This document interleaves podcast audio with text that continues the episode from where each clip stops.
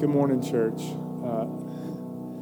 Hey, before we get into our sermon, which is going to be in Ruth chapter 3, so if you have a copy of God's Word, you can go ahead and turn there. But before we get there, I want us to take a moment and pray for some people in the room, okay? So this week or this weekend marks the episode in everybody's life that has kids or is an educator where we're headed back toward the hectic schedule of getting up and packing lunches and going back to school. So I want to just ask if you're an educator in any way, home educator, or you work in colleges, universities, the medical center, or any of the high schools, homeschools around, raise your hand. We're going to pray for you, okay? Go ahead and raise them high. Look around you. Now, if you have, if you're a student in any way, from medical school, student, graduate, high school, college, grade school, raise your hand.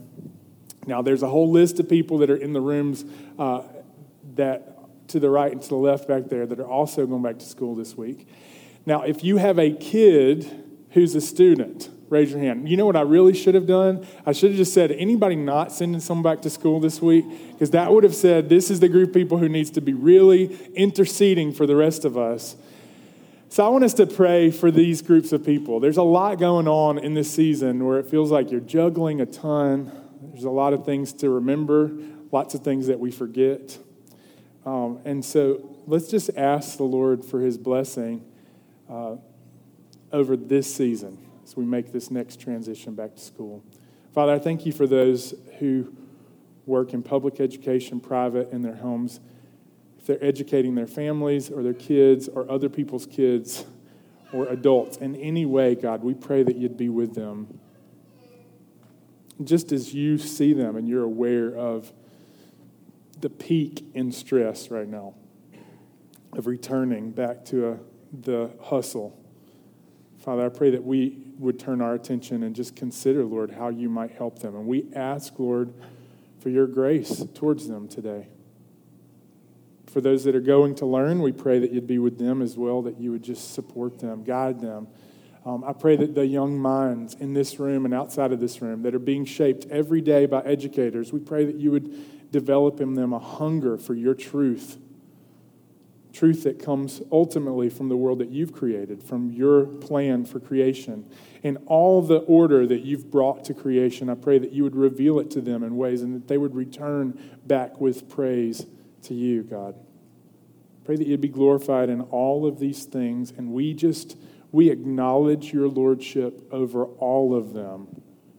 Pray that you'd help us to return to our rest in you as we're most likely weary and tired. And I pray this in the name of Jesus. Amen. All right, so we get to chapter 3 today. Before I get there, if you're a guest with us, we want you to know that we don't always cover scandalous topics in church. But this Sunday in particular, we're going to go through a passage of Scripture that would raise eyebrows for any generation, okay? So even in the most liberal generation or just progressive, you're going to read this passage and go, oh my goodness, what is going on here, okay? But we believe all of God's Word is inspired by Him. It all points back to His glory, His character, His nature. And so we're going to ask that the Lord would speak to us through this. We've been in the story, the narrative of Ruth. This is our fourth week. We're in the third chapter. And I want to do a quick recap of what's happened thus far. We find this story in the period of Judges, which was a really terrible time for God's people. Everyone was doing what was right in their own eyes. Lots of promiscuity, lots of idolatry, lots of people worshiping other idols, not God himself, and lots of God's judgment and redemption and people crying out. We call it this cycle where he's letting them have the consequences of their sin. They're crying out to him, and then they return to him. This happens over and over and over throughout the period of Judges, and we open up the book of Ruth to a story that's in the middle of a famine and a family of a man named Elimelech and his wife Naomi. They have two sons. During this famine, they leave from Bethlehem, the house of bread, for Moab. As soon as they get there, we don't know how soon after, but somewhere close after, the husband of the father of this family, Elimelech, dies. Naomi's left there with her two sons who take Moabite wives. They both die, and now she's left as a mother-in-law, two daughters-in-law, all three widows. And they begin to head back because they have this great need for food and God's provision and protection for them. And they hear that God is working. He's providing for his people back in Bethlehem. So they get back. Ruth just so happens to go out gleaning in a just so happens to be field of Boaz, this guy who just so happens to be a redeemer of this family. He's a close relative of Elimelech, the man who's died, and she comes back both full and ready to receive more. And she tells Naomi, her mother-in-law, Ruth does, hey, I've been taken care of. And she says, you need to stay in this place. Stay in this field. Throughout the season of harvest, food is taken care of, but there's still no family. They're living together, and that's how the end of chapter 2 concludes. And here in this passage, we pick up the next chapter of how God is showing faithfulness and kindness to provide and to protect these two widows. Now, as we turn to this passage, I have prayed, Lord, help me. Help me to read this and not read too far beyond what it says or not go below what it says and just say, Lord, speak to us. I want to invite you to pray that with me as we read this passage, starting in verse 1 of chapter 3. Then Naomi, her mother-in-law, said to her, my daughter, should I not seek rest for you, that it may be well with you? Is not Boaz our relative with whose young women you were? See, he is winnowing barley tonight at the threshing floor. Wash, therefore, and anoint yourself and put on your cloak and go down to the threshing floor, but do not make yourself known to the man until he's finished eating and drinking. But when he lies down, observe the place where he lies. Then go and uncover his feet and lie down, and he will tell you what to do. She replied, all that you say, I will do. So she went down to the threshing floor and did just as her mother-in-law had commanded her. And when Boaz had eaten and drunk and his heart was merry, he went to lie down at the end of the heap of grain. And then she came softly and uncovered his feet and lay down. At midnight, the man was startled and turned over. And behold, a woman lay at his feet. He said, who are you? And she answered, I am Ruth, your servant. Spread your wings over your servant, for you are a redeemer. He said, may you be blessed by the Lord, my daughter. You've made this last kindness greater than the first, and that you've not gone after young men, whether poor or rich. And now, my daughter, do not fear. I will do for you all that you ask, for all my fellow townsmen know that you are a worthy woman. And now it's true that I am a redeemer, yet there is a redeemer nearer than I.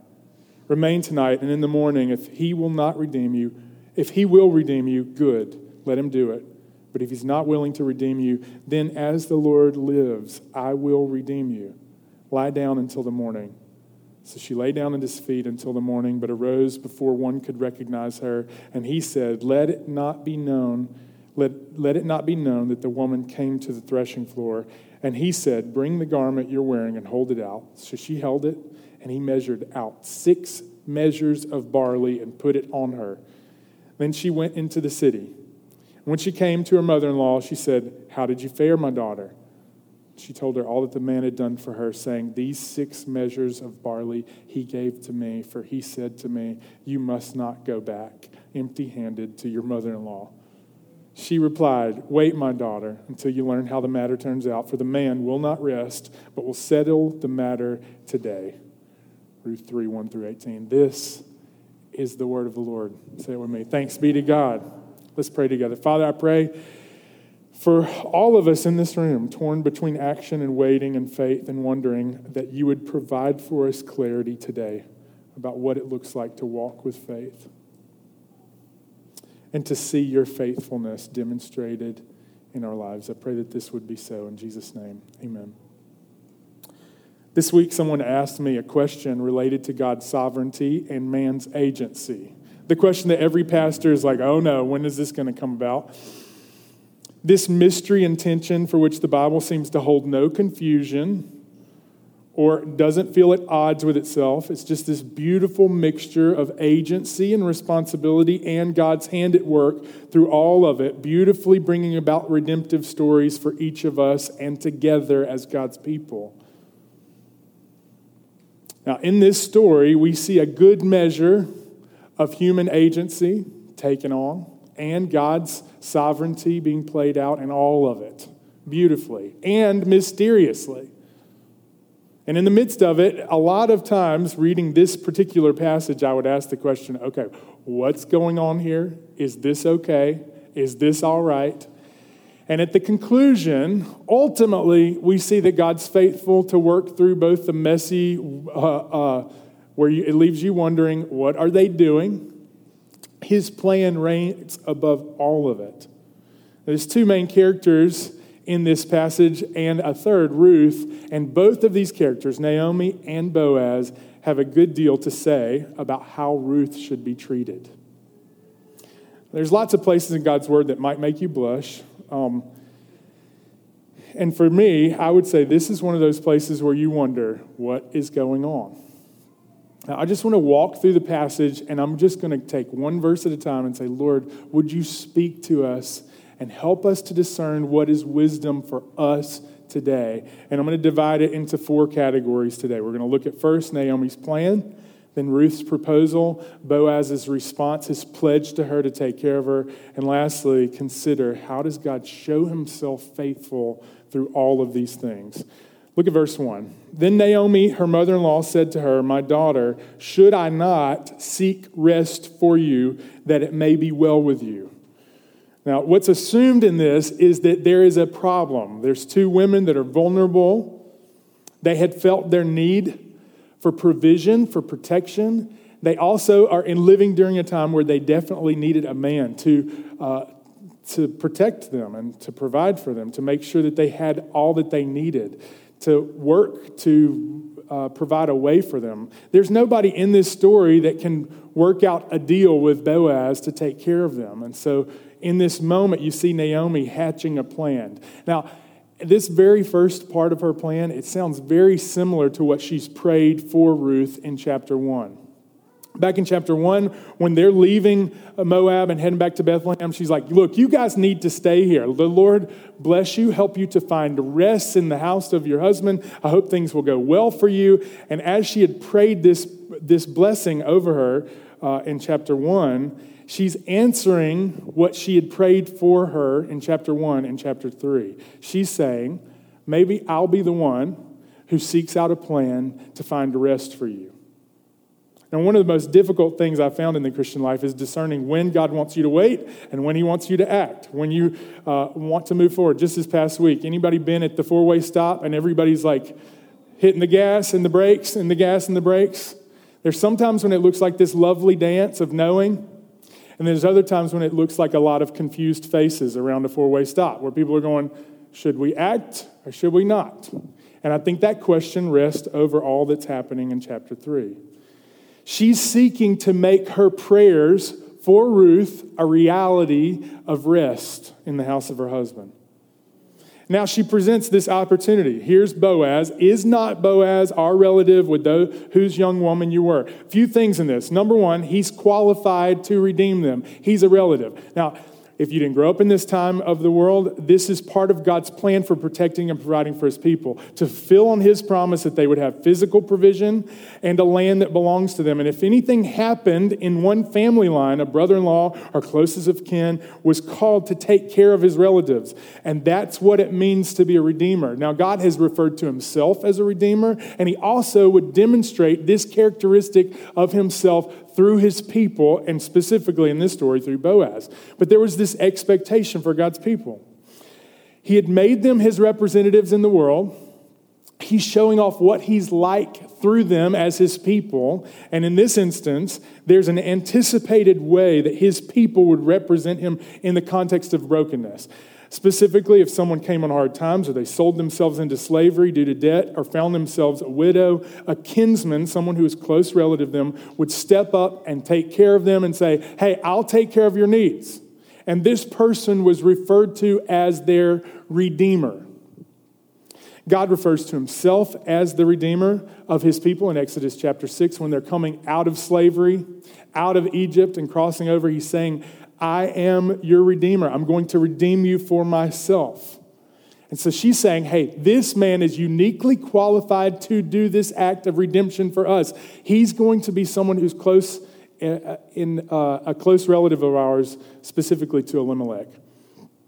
He's not just a relative, but he's someone with whose young women you were. Now, in other words, she's saying he's proven to be faithful in that he not only provided for you, but he protected you. In chapter 2, he says, I want you to stay with my young women because that's where you're going to be safe.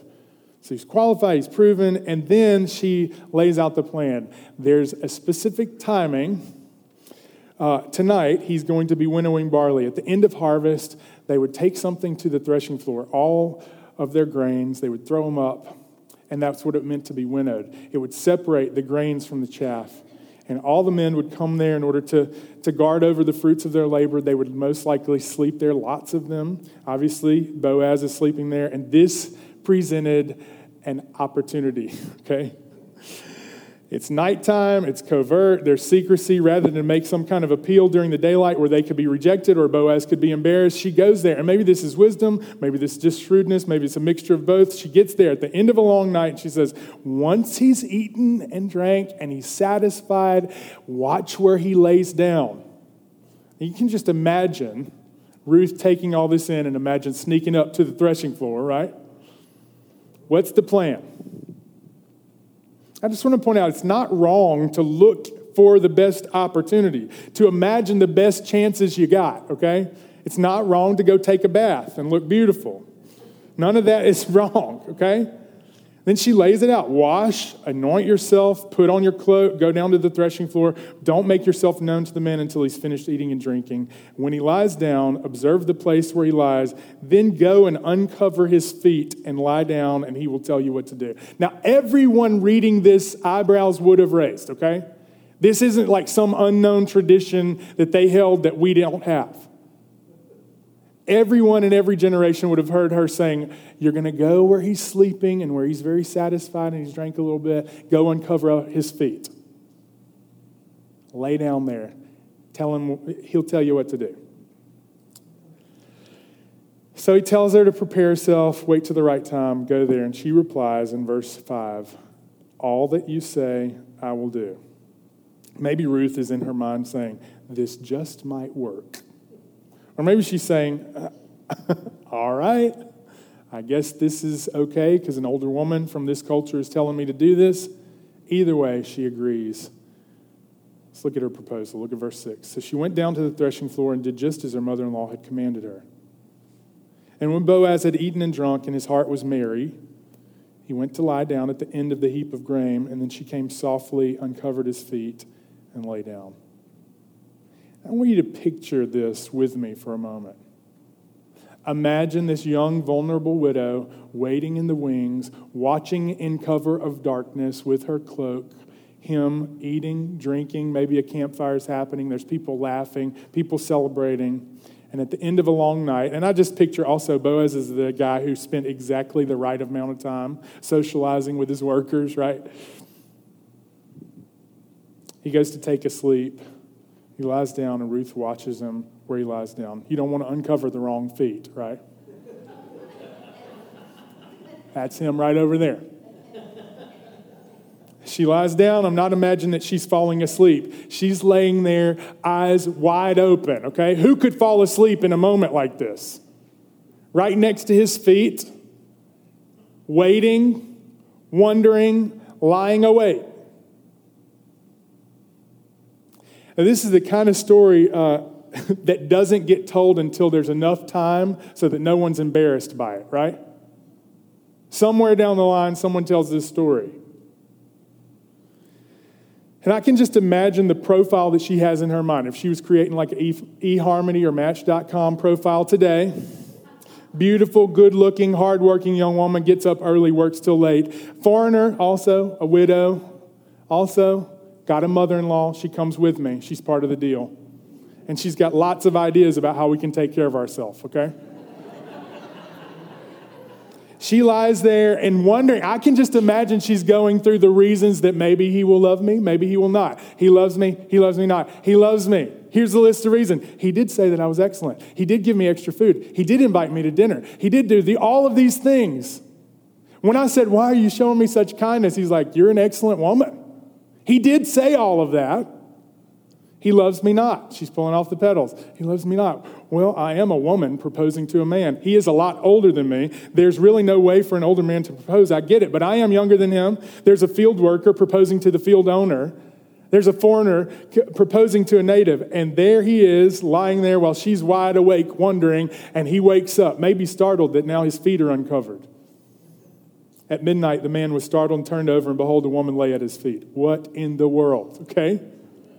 A man, a woman, lying there in the dark, smelling good, at least one of them. And he says to her, who are you? And she answered, I am Ruth, your servant. And this word servant is different than the first time she says she's his servant. It's more personal. Spread your wings over your servant, for you are a redeemer. Now, all the previous moments, it's kind of assumed that there's a crowd around them, right? Everyone's watching them interact. This is this first intimate one-on-one moment. What's going to happen? And she's making a proposal to him. She's saying, I would like for you to marry me. She's basically saying, I need you to be the answer to the prayer that you've prayed. Back in chapter 2, Boaz speaks a blessing over her, and he says, the Lord repay you for all that you've done. Now that you've taken refuge in him, you've come to be refuge under his wings. And she's saying, I'd like for you to be God's active way of answering your prayer for me. Now, we're going to go off the rails here for a little bit because I want to ask two questions before we keep going through the passage. First of all, was this a good plan? I mean, everybody's wondering that question. Is this some kind of good plan? I definitely do not want my daughter to follow this plan for getting a man, okay? Second question is, how would we respond? Before we move forward, I just want us to pause for a moment because all the wisdom literature would present scenarios and stories like this and say, okay, where do you read yourself into the story? It's okay to do that and say, what's this like? Now, in this situation, this plan turns out okay. It turns out all right. And this is descriptive, not prescriptive. In other words, they're not laying out a plan to get a man, okay? This is not the way you do it. And the reason I know is that there's lots of stories, lots more stories where there's a vulnerable lady who presents herself in a vulnerable way, and unfortunately she's taken advantage of, and she's a victim in moments like this. Now, in this moment, it turns out okay. But we shouldn't read it and say, by any means necessary, the end will justify the means, right? That's not what it's inviting us to say. My personal opinion, because that's what you get today on Sunday morning, is that this is not a good plan, okay? This is not a good way. And you can take it or leave it as Nathan's personal opinion, because the Bible doesn't even speak to this. It just says, here, what are you going to do with this? There's a lady visiting a man in the middle of the night, and his heart is merry. She smells nice. She's come there in privacy and in darkness, and I'm just going to offer you that Nathan says, this is not a good way, okay? Is this careful or careless? I would say it definitely verges more on the careless side of risky, right? There's a way in which their plan, if it didn't work out with Boaz, okay, it was a singular option. It looks as if Naomi has tunnel vision for this being the only way that they could be redeemed. Now, Boaz, on the other hand, he says, I'm not the only way that you guys could be safe. Naomi's looking at it going, you need to put it all on the line. He's the only way we're going to be safe. Or at least it appears that way. Because if things went poorly, he's their only option. In fact, he tries to cover up and say, don't tell anyone she came here in the middle of the night. He covers over her reputation in the future. So in the Disney version of this story, it all works out great. They've known each other for 5 minutes. And it works. But look, reality looks really different than Disney. He's a one of their potential relatives, not the one, okay? And the world wants to tell you that there is a one and only singular mate that you can have, and you're looking for the perfect, most compatible person that you could possibly meet. And for some of you, you're like still wondering, when is the most compatible person going to meet? Some of you that are married are wondering, how is this person going to be compatible? The Bible doesn't describe marriage that way. The one that you're called to love, that you've made a commitment to, that's the one for you, okay? It's not the only one you could have married, but it's the one you're married to. If you believe that the person is the only possible option when you're dating, or the only possible option you could be happy with or provided for through, that is not the groundwork for a healthy relationship, okay? Healthy relationships start with a good ability to be self-differentiated. Or in other words, you don't need this person. Now, in their case, they're vulnerable, and they definitely need one of their relatives to provide for them, okay? But in the ways that it applies to dating, we don't have to have one singular person that God has ordained for us. Look, there is one person, but you don't know until you're married, okay? So, the other thing that I would say that looks anxious about this is it looks like they're trying to create a scenario where Boaz is on the hook for redemption, so that redemption is owed to them instead of something they're requesting. Anytime you bring something to someone and you're trying to get them on the hook so that they owe you something in return, it is a poor way to navigate relationships, okay? It's definitely not the way to navigate your relationship with God. He will not be turned into a slave, okay? You can't, do something so that he owes you redemption. So is Naomi acting in a shrewd way that would be wise for a woman? It's definitely shrewd, not sure that it's wise. Are they outside the bounds? Well, Scripture doesn't offer us an endorsement or correction, but you see a distinct contrast with how Boaz treats the vulnerability and how Naomi takes the risks. In fact, he tells her not to be afraid in the next verse, which means that she would be dumb not to be afraid with the scenario that she's just stepped into. At least seems like a plan to obligate Boaz or to make the appearance that maybe he slept with her by the next morning, and what do you know, now I'm redeemed. And I just want to point out that many times our most anxious, hurried actions come from some place of deep vulnerability, seeking to avoid the same rejections that we felt as a kid. Look, there's lots of ways where I feel the most anxious about my kids, where I'm anticipating the vulnerabilities that I experienced as a kid. And in this way, she's hopeful, yes, but she's also acting out of anxiety. She wants to protect herself and Ruth from the vulnerability that they've been experiencing. So what's she hopeful for? She's hopeful for rest, provision, that things would go well. It's not just provocative, it's risky. And second question I want to ask. So second question is this. How would you respond to this vulnerable request?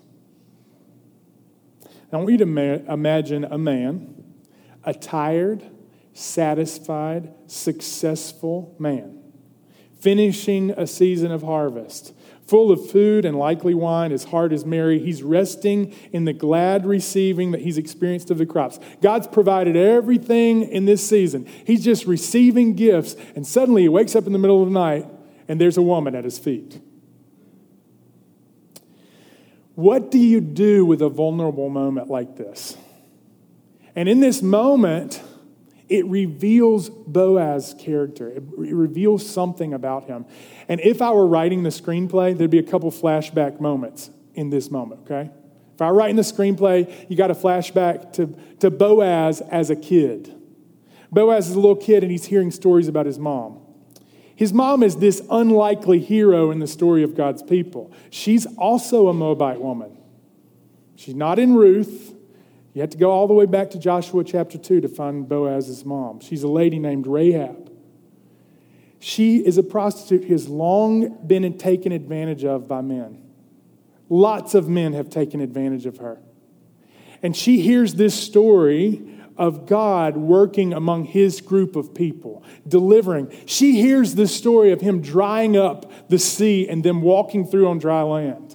And she begins to hear the reputation. And she, as people are telling these stories of God's people, she describes it as everyone who hears it, their hearts melt, okay? Now, this isn't like hearts melt when you see a puppy. This is like hearts melt, knees knocking. We're going to be destroyed by this people group because God is on their side, okay? Multiple times in Joshua 2 and Joshua 6, she's saying, like, everybody who's heard the story of God's people, they're scared. And here she is working as a prostitute in a town where God's people are marching forward. Joshua sends two spies over. These two spies show up, and they find a host in a lady named Rahab. She's friendly to them. She welcomes them in. And there's people that come looking for these two spies, and she hides them on her roof. And in this moment, she cuts a deal with the spies of God. She says, hey, I will protect you, and as I've shown kindness to you, I'm going to ask that you show kindness to my family, to my brothers, my sisters, my mom, and my dad. Now, at this point, we don't know if she's married or not, but we know that she marries an Israelite. She's taken into God's people. She hides them. They take her in and give her refuge. Now, in this moment in Ruth's story, I just imagine there being, for the screenplay, of course, there's a flashback to Boaz, a child, listening to his mom tell stories of being a prostitute and then coming to God's people and being redeemed and then marrying a noble man in the people of Israel and then giving birth to a man named Boaz. And here he is, a grown man. Maybe it's been 60, 70 years ago that all these things had happened to his mom, and now he's in this vulnerable place. And the story that his mom had experienced changed the story that he was telling with his life. He has a story. He has a story that influences and completely changes Ruth's story. Now, she also has a story. I already mentioned this a few weeks ago, but Ruth, she has a story, okay? A story, an origin story of her people that really needs redemption in this moment, okay? It really needs redemption because she's one of two widows coming to a man in the dark of night, asking and desperate, okay? That's the story of the Moabite people. Rewind, Genesis 19, there's two daughters of Lot. They're both desperate, and they look around and say, there's no man left for us that will take care of us. And in the middle of the night, they plot, they get their dad drunk, they have sex with him and have a child, and they have sex, they have this child, his name is Moab, who becomes the Moabite people. Seems really strange, the similarities, doesn't it? You got two desperate widows looking for redemption. And in this vulnerable moment, the story is completely redeemed. It's changed. Both of their stories collide. And I just want you to know that in the period of Judges, it would have been no thing for them to act out in sexual immorality. There was no one who would have judged him at this time other than God. There's nobody looking around going, you really shouldn't, Boaz. In this moment, the story changes for both of them. Boaz, here again in this chapter, he presents himself as a faithful man. And so as I ask the question, how does Boaz respond? How do we respond when the most vulnerable parts of someone's story is presented to us and we have the opportunity to act out faithfulness or to act out taking advantage of someone's vulnerability? And he acts out in faithfulness. He makes a pledge to her, and I want to go through several observations about him and his response to her. First, look at verse 10. He said, may you be blessed by the Lord, my daughter. You made this last kindness greater than the first, in that you've not gone after young men, whether poor or rich. He blesses her. Look at verse 11. And now, my daughter, do not fear. He speaks to her emotions. He's not just making a promise that he's going to take care of her. He's saying, I see that you're afraid. I see that you're vulnerable. He speaks to it. And then he says, I will do for you all that you ask, for my fellow townsmen know that you're a worthy woman. He not only speaks blessing, he speaks to her emotion, and then he speaks honor over her, saying, hey, your reputation precedes you. Everyone knows that you're this noble, excellent woman who's taking care of your mother-in-law. Now, here's an interesting moment. Also doesn't work out with a Disney story.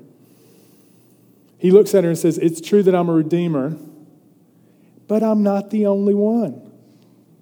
If there's a redeemer nearer than I, remain tonight, and in the morning, if he will redeem you, good. Let him do it. But if he's not willing to redeem you, then as the Lord lives, I will redeem you. Lie down until the morning. Now, this is not indifference, okay? This isn't like, if he wants you, good, cool, whatever. One of the ladies in our small group pointed out last week when we were discussing this, they're like, he knew where the redeemer lived. Like, he knew there was one closer than him. He knew. He had done his homework about Naomi and Ruth. And in this moment, it's interesting. He knows immediately that he's not the only one. He knows the guy that's closer. He's likely thought about it. And he promises to take action. He promises that he will, whether by himself or through someone else, he'll make sure that these two women are taken care of. And then he takes care of her even more. He says, lie down until the morning. I want you to stay here because it could be dangerous. It would be dangerous for her out there. He doesn't want her to take any more risk. He keeps her there. And he not only protects her physically, so she lay at his feet until the morning, but arose before one could recognize another. And he said, he tells everyone who's seen her, do not tell anyone that she's come through the threshing floor. Now, this could be for concern over her reputation. This could be that he's already mapped out a plan to be the first in line to redeem them. Either way, he protects her, okay, in this moment. He says, bring the garment. And he not only gives her his promise, he gives her a pledge, a deposit of this grain. And he says, I want you to take all this home. And this excellent man knows that the mother-in-law is going to be there wondering, okay, how'd it go? Make sure you take this back so that she's really assured. She doesn't need to do anything else crazy like she did last night. This is it, okay? He keeps her near. He blesses and honors her. He speaks to her. He protects her. He provides for her. And in this moment, he demonstrates God's faithfulness in his actions. Now, I want to be careful. Boaz is not some type of Christ, okay? He's not like everything about him looks like Jesus. No, but he is demonstrating the faithfulness of God. He acts within God's order of love. He's saying, I want to do this, but I'm going to do it in the right way. Now, before I move, we need men like this.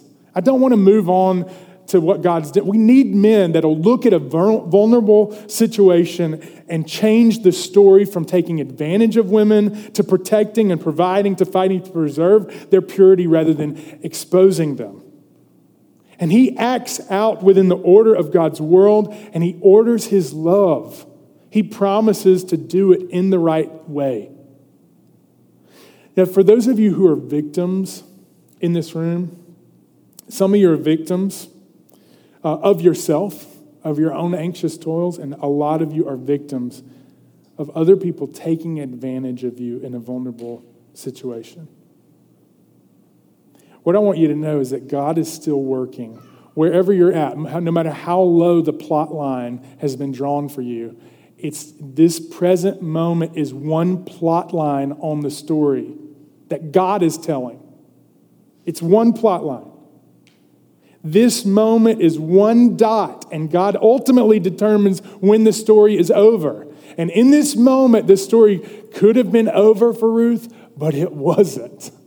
God demonstrates his faithfulness. He's not finished yet. And some of you are anxious and fearful and toiling right now. And it's gotten you into vulnerable places. And for whatever part you need to own about that, you own it. And also just know that God is demonstrating faithfulness through people right now. True leadership means that there's people that are more concerned with someone else's flourishing than their own. God is developing leaders like that through the life of the church. He acts in those ways over and over and over. Look, this story gets changed. We need men of valor like that. And can you imagine the ridiculous humor of the close of this chapter? Now, 6 measures of barley, I understand, is a whole lot. And maybe women were just stronger. You know, they've been hitting CrossFit a lot. She walks in with this big bundle of grain that's a ridiculous amount. And I don't know if Naomi can see it and she says, tell me how things went. Or if she's like, hey, check the bag outside. Either way, she reveals it and says, look, Things are going to be okay. Look at verse 18. She replied, "Wait, my daughter, until you learn how the matter turns out, for the man will not rest, but will settle the matter today." And this picture of these two widows waiting with hope now. They're completely assured. The first of this story starts out with them completely, recklessly, anxiously trying to bring it about. And at the close, they're going, it's going to be okay. God's going to take care of us. And he shows off his faithfulness. God is answering the prayers of both Naomi and of Boaz in this display of the story. He's showing off his faithfulness. He sees them, and they both become the answer to their prayers for Ruth. He shows off his faithfulness in providing for them, protecting them. Ultimately, you see all of these coincidences, and I put that in air quotes. It just so happened all throughout. The way that we see God's faithfulness or walk the walk of faith is sometimes like walking in reverse, right? You can't see what's in front of you. All you can see is the peripheral of the present, but you can look at his hand at the past and say, hey, he's been at work in all these things. He's working it all together for my good and for his glory. He's been doing that. And that's how we trace the story of Ruth. You look at the close and say, God was faithful to them through the whole entire story. And so that's the beauty of the story of Ruth. That yes, he's working through man's agency and people making decisions, some rash, and he somehow uses the sinful choices of man in a sinless way, and he redeems all of it. And now you have this beautiful close that we're going to get to next week. But ultimately, God's demonstrated his redemption towards us through Jesus. That's the pinnacle of God's faithfulness to his promises, that he would be a blessing to us and make us a blessing to others, and that we would be able to receive over and over and over this assurance that he will take care of our ultimate need, which is redemption, the forgiveness of sins. Colossians 3 says that this, or 1:13 says it this way: he's delivered us from the domain of darkness and transferred us into the kingdom of his beloved Son, in whom we have redemption. Forgiveness of sins. Over and over, he describes what he's doing for his people as redemption. And now we have this story to go with it. And to every time we read the word redemption, imagine a vulnerable widow that's being taken in by this man. And God's working an even greater act of redemption and faithfulness towards everyone that would believe. And I want to close with this question. I really am done, almost done. How's God's faithfulness taking shape in my life? And I want to ask it in three ways: towards me, to me, and through me. Towards me in that we see how he's working around us through other people. To me, specifically in my redemption and salvation. How's he working right now towards me to redeem my story, to change the narrative of my life? And then how is he working through me? Because Boaz, the book is named after Ruth, but he's pretty incredible. He's just a great, in this moment that seems vulnerable for her, it's also vulnerable for him. And that vulnerability reveals this great character where he just takes care of her. How's God shaping his faithfulness in my life? Towards me, to me, and through me.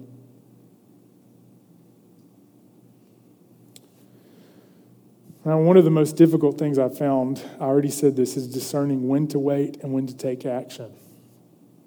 The life of faith sometimes looks like a dance where you're waiting and moving and waiting and moving. And more times than that, it looks like a four-way stop, okay? It's just who's going to, are we going now?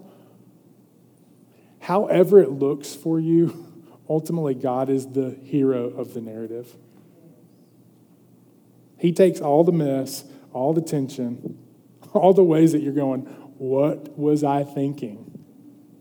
And he works it together for good.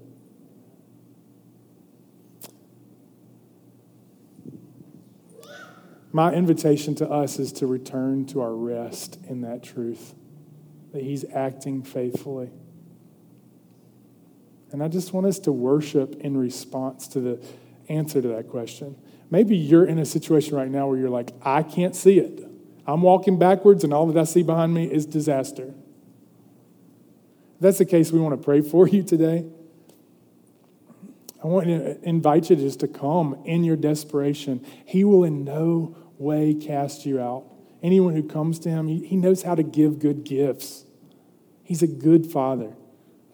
And if you've been anxiously toiling to work out some arrangement for yourself, I just want to remind you, it's in vain that you might rise up early or go to bed late, eating the bread of anxious toil. He loves to give us rest. So for some people, maybe today coming to the communion table would be saying, hey, I'm resting in your provision and your protection and your faithfulness towards me. Let's pray to that end and then turn our gaze towards communion and worship. Lord, thank you, Lord, for this story. I love this story of Ruth, the ways that you're working in the mess and in the trials, in the questions, Lord, just demonstrating your faithfulness over and over. We don't always see exactly what you're doing. It seems like over time in our history as we walk with you, it seems like you're making provision over and over. I don't know how you're working right now in specific ways in each person in this room. I would imagine there's lots of people who are at a desperate moment where they're wondering if they should take action or wait or what they should do. Father, I pray that you'd grant us faith and that we'd see your faithfulness over and over, providing and protecting, speaking kindness over us. Pray that we'd just receive that from you and that you would live that through us. In Jesus' name, amen.